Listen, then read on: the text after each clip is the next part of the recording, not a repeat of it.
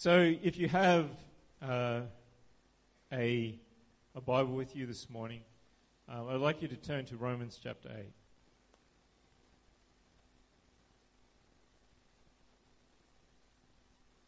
Because it is so important that we take things in context, I'll give you a synopsis, even before we get to chapter 8, of what chapter 7 is about. Romans chapter 7 talks about how the law of the Old Testament was good, but the power of sin was greater than a natural person's desire to obey all 613 commandments of the law. It also talks about how the law has been replaced by something better. The Old Testament has been replaced by the New Testament, and that the power of sin is only broken through Jesus Christ. So, with this as a platform, let's look at Romans chapter 8. Starting from verse 1. There is therefore now no condemnation to them which are in Christ Jesus, who walk not after the flesh, but after the Spirit. And I'll just stop there and, and, and just note that uh, I didn't realize how much the teaching this morning flowed into this message. And, um, and, and the, the songs, the, the Lord has really been weaving everything together like He does so amazingly. There is therefore now no condemnation to them which are in Christ Jesus, who walk not after the flesh, but after the Spirit. So now, with the power of Jesus in our lives, it is a choice whether we walk in the flesh or the Spirit, whether we follow the ways of God or our own selfish and sinful desires. It's no longer an impossibility when we have the Holy Ghost. Jesus living inside us, guiding us and prompting us when we are going down the wrong path. But it is still our choice to obey or disobey. Disobedience brings condemnation, but when we follow Jesus, we are free from condemnation. Verse 2 For the law of the Spirit of life in Christ Jesus has made me free from the law of sin and death. The law of the Old Testament told mankind, and particularly the Jews who were God's people, what was right and wrong, what was sin and what was right, and how following sin brought death. But the Jews were trying to follow the law in their own human strength, which is never enough to break the power of sin. And so it was the law of death as well, because the natural person couldn't overcome sin. But Jesus brings life and freedom from the power of sin.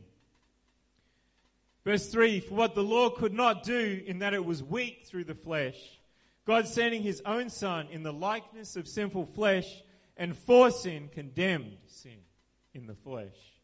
The law was weak through the flesh because the flesh of mankind is more powerful than their desire to follow something good and godly. Only Jesus, fully God and fully man, he was the likeness of sinful flesh but he never sinned, could fulfill the law, obey all 613 commandments, and thereby condemn sin. Jesus is the only sinless human there ever has been, except for Adam and Eve before they chose sin and plunged the world into a lifetime of slavery and bondage to sin.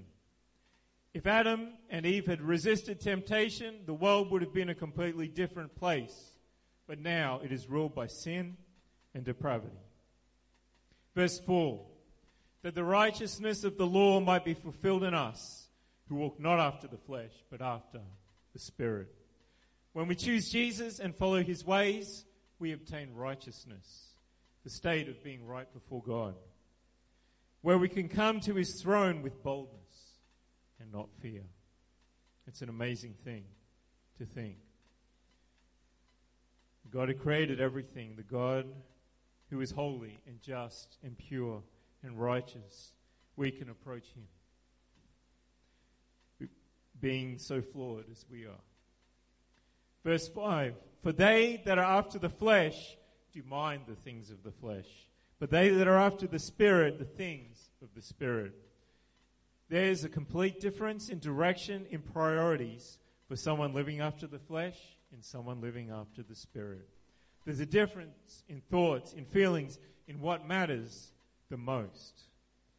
For to be carnally minded is death, but to be spiritually minded is life and peace. The way that we think, what we prioritize the most, what we allow in our lives will lead either towards spiritual death or spiritual life and peace. There is no middle direction, despite what some people would hope or maybe even say. There's no tightrope line. You're either heading in one direction or the other to satisfy our flesh or to follow Jesus. Verse 7.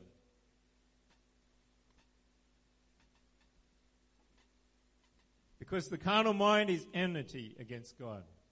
It is not subject to the law of God, neither indeed can be.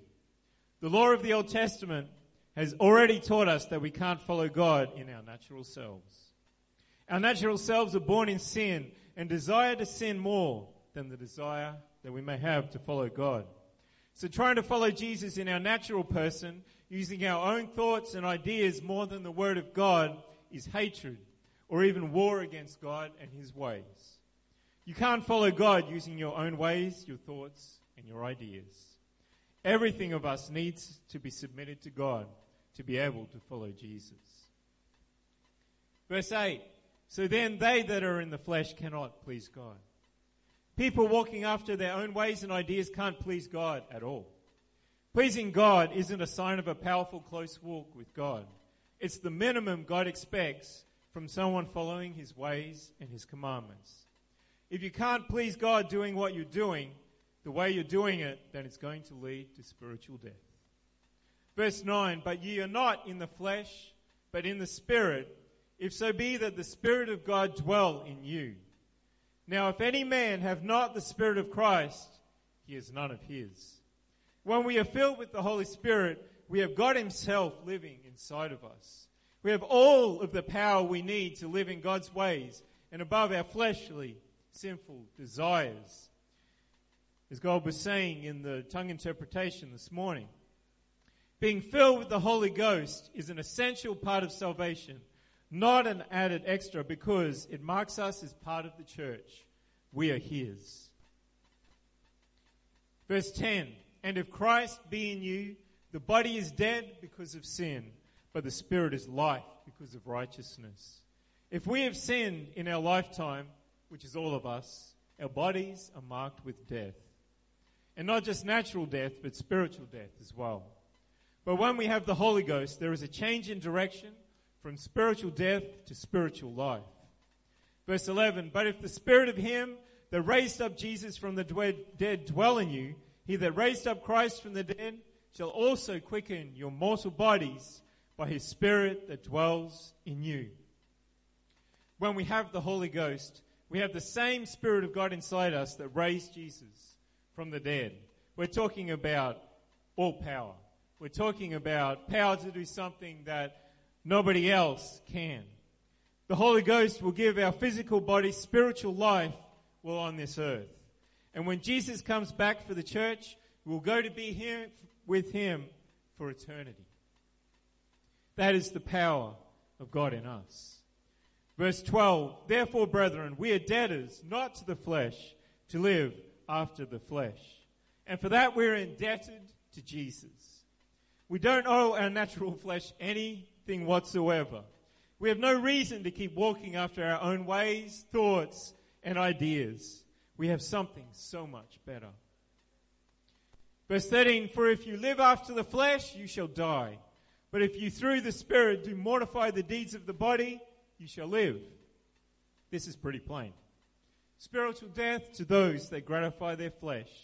Spiritual life to those who put down their flesh resist temptation, and walk in Jesus' ways. Because through the power of Jesus in our lives, it's now a choice. It's not a foregone conclusion that we're going to sin now. Verse 14 For as many as are led by the Spirit of God, they are the sons of God. If we allow ourselves to be led by Jesus and not walk in our flesh, we are known by God as his sons and daughters. Take a moment to think about that. I don't think we realize exactly what that means usually. We kind of skip over it. Yeah, sons and daughters, that's cool. How amazing is that that we are the sons and the daughters of God. Verse 15. For you have not received the spirit of bondage again to fear, but we have received the spirit of adoption, whereby we cry, Abba, Father. Following our flesh brings separation from God and fear into our lives. But following Jesus means that God has adopted us as his sons and daughters. That alone tells us that we didn't deserve it. We weren't born into sonship or daughtership. Following Jesus means that God has adopted us as his sons and daughters. We are able to talk to him intimately, in intimate terms like Abba, or our equivalent, Daddy. Just like a young child's love for their father who thinks they're the greatest dad in the world. Verse 16 The Spirit itself bears witness with our spirit that we are the children of God. When we have the Holy Ghost and walk in Jesus' ways, there will be a special relationship and communion, a closeness with Jesus. We'll be able to feel and tell the difference when we're walking close to Jesus and when we're not. Verse 17 And if children, then heirs, heirs of God, and joint heirs with Christ, if so be that we suffer with him that we may be also glorified together. Wow. Not only sons and daughters, but heirs with God and joint heirs with Christ. We get an amazing inheritance and glory that we don't deserve. We are adopted into his family and his inheritance. But wait, what are the conditions again? Only if we also suffer with Jesus? That doesn't sound as attractive now, does it? But the next verse, goes a bit further. Verse 18 For I reckon that the sufferings of this present time are not worthy to be compared with the glory which shall be revealed in us. An Olympic athlete goes through a whole lot of pain and putting their flesh in subjection for one goal to win the gold medal. When they reach that goal, I can promise you that they're not even thinking about all the pain and the effort and the heartache that they've gone through to get where they are, standing on that podium with their gold medal over their neck. It's not worthy to, to be compared with the glory that they have obtained. And it's a similar comparison. Any suffering in this lifetime, any resisting or putting down our flesh, any trials, temptations, or persecutions that we suffer are nothing when compared with the prize of eternal life with Jesus that will seem as nothing when we get that prize. It will be like a faded memory. Verse 19 For the earnest expectation of the creature waits for the manifestation of the sons of God. The word creature here isn't talking about animals. It's not talking about plants. It's not talking about the rocks or the planets or the stars. It's talking about God's highest created beings, mankind. It's talking about you and me. We're waiting for the time where we will live eternally with Jesus. Verse 20 For the creature was made subject to vanity, not willingly, but by reason of him who is subjected, the same in hope. Vanity here is talking about what is devoid of truth and appropriateness, perverseness, depravity. Mankind has been subject to the effects of sin since Adam and Eve fell in the Garden of Eden. It wasn't God's will for that to happen. But God has subjected and destroyed the power of sin in our lives and made a way for us to have hope of salvation if we continue in his ways. Verse 21 Because the creature itself also shall be delivered from the bondage of corruption into the glorious liberty of the children of God. From bondage of corruption to glorious freedom. From one opposite end of the spectrum to the other. There is no comparison of the two. It's not just another way, another path. It's a difference between life and death. What Jesus offers based on what we had before him. Verse 22 For we know that the whole creation groans and travails in pain together until now. Once again, whole creation here isn't referring to animals or plants, it's referring to all mankind. The whole of mankind has been suffering the effects of sin and depravity since the fall of Adam and Eve. And not only they, verse 23, and not only they, but ourselves also, which have the first fruits of the Spirit, even we ourselves groan within ourselves, waiting for the adoption to wit the redemption of our body. So not only the world is groaning, we also are groaning. Even we who are saved groan within ourselves because we desire to be in that better place of glory with Jesus forever, to reach the finish line, to receive the reward, to not fall short before the end of the race. Verse 24, for we are saved by hope. But hope that is seen is not hope. For what a man sees, why does he yet hope for? If we'd already received it, why would we be hoping for it? We've got it. It's the hope of our salvation that keeps us on the straight and narrow path. But we haven't received it yet. We could still fall away, we could still fail, we could still not reach the finish line. But the hope of our salvation and eternal life keeps pushing us forward in the right direction. There's a struggle, there's a groaning, there's, there's a push to get over that finish line. Verse 25, but if we hope for that we see not, then do we with patience wait for it. It's not a sprint, it's a marathon. We have precious promises from God. We just need to endure until the end, not to give up, not to go back, not to quit just before the finish line. And it's truly getting close to that finish line.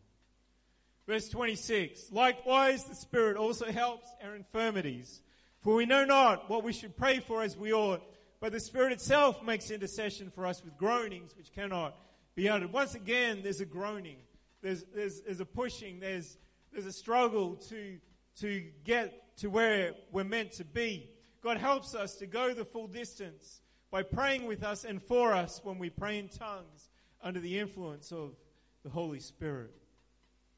Verse 27 And he that searches the hearts knows what is the mind of the Spirit, because he makes intercession for the saints according to the will of God. Jesus makes intercession for us on our behalf as well. We have everything going in our favor. We just need to choose to follow Jesus in the way that he wants us to. It's a choice. He's given us all power. He's given us the Spirit of God. He's given us everything that we need we don't have to be under condemnation. We just have to choose to follow Him. Not live after our flesh, but walk in the Spirit. Verse 28. And this is the verse that the Lord gave to me. And we know that all things work together for good to them that love God, to them who are the called according to His purpose. Even the sufferings and trials that we go through here on earth, God will use them to work good in us and in others through us. And we are all called to be saints in the church. That, that, that, that saying, all things working together for good, isn't just for these special people who are the called. No, it's for all of us. We are all called. We are called to be saints. The church is the one that is called out. The ecclesia, as um, the ecclesia is the, as the Greek refers to the church we are called out of the world and into salvation, into righteousness and peace and victory. Verse 29 For whom he did foreknow, he also did predestinate to be conformed to the image of his Son, that he might be the firstborn among many brethren. The whom is the church age, the people in the church. Not individual selected people who have been pre chosen to be saved. But it goes out, just like I said in the teaching this morning, to all who will listen and obey the gospel. Anyone who desires to be saved can be saved. God doesn't pick and choose. But anyone who reaches out, anyone who says, God, I need you, he will reach out to them and call them. The church is predestinated, not individual people. Verse 30 Moreover, whom he did predestinate, the church, them he also called. And whom he called, them he also justified. And whom he justified, them he also glorified. There's a special place with God for all who become part of the church. There's justification, being made right in his sight. But someone explained it just as if I'd never sinned. And there's a glory that God also gives to us that can't be found in our natural flesh. Verse 31 What shall we then say to these things? If God be for us, who can be against us? This is one of the most powerful scriptures in the Bible. When God is on our side, what power is greater than God that can withstand us? There's nothing greater than God. When we are on His side, victory is assured. 32. He that spared not his own son, but delivered him up for us all, how shall he not with him also freely give us all things? Through Jesus, we have complete victory over sin and the power of sin. There's nothing greater than the ability to walk with Jesus, free from the power of sin and death. He truly gives us all things, everything that we need. Verse 33 Who shall lay anything to the charge of God's elect? It is God that justifies. Satan and other people may try to condemn us for our past, but Jesus, but God justifies us and cleanses our past when we repent and follow Jesus as his sons and, and and as his daughters. Verse 34 Who is he that condemns? It is Christ that died, yea, rather, that is risen again, who is even at the right hand of God, who also makes intercession for us. Only sinless Jesus can condemn us, but he's on our side, interceding for us. Talk about having everything stacked in our favor. There's truly no excuse for us to walk away or to say it's too hard. We have everything going in our favor. If we just hold on, if we just keep going through whatever trial it is that we face, He will bring us through to the end.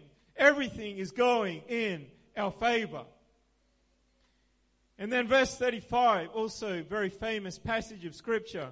Who shall separate us from the love of Christ? Shall tribulation or distress or persecution or famine or nakedness or peril or sword? This is a rhetorical question as becomes evident as we read further. None of these things can separate us from the love of Christ. None of them. As it is written, for your sake we are killed all the day long. We're accounted as sheep for the slaughter. We will go through things in this life that are not pleasant, that might try us to our very core. But that doesn't mean that God doesn't love us or care about us. It will not separate us from the love of God. Nay, verse 37, in all these things we are more than conquerors through him that loved us. You know, if it had just said we are conquerors, in all these things we are conquerors through him that loved us, that's a powerful verse. But we are more than conquerors. We are more than victorious. We have a victory that is greater than just overcoming. It's conquering. It's over conquering, if you want to use that term. He has given us the victory over all of these things, the ability to walk with Jesus despite what we are going through. He's given us more than enough power, more than enough victory to overcome, to walk, to persevere, to keep going, no matter what comes our way. Verse 38 For I am persuaded that neither death, nor life, nor angels, nor principalities, nor powers, nor things present, nor things to come, nor height, nor depth, nor any other creature shall be able to separate us from the love of God which is in Christ Jesus our Lord. Nothing, absolutely nothing, that's a pretty comprehensive list there, can separate us from the love of Christ. He loves us with a pure love, and we've got everything on our side, and nothing can separate us from His love. If you would stand this morning, if I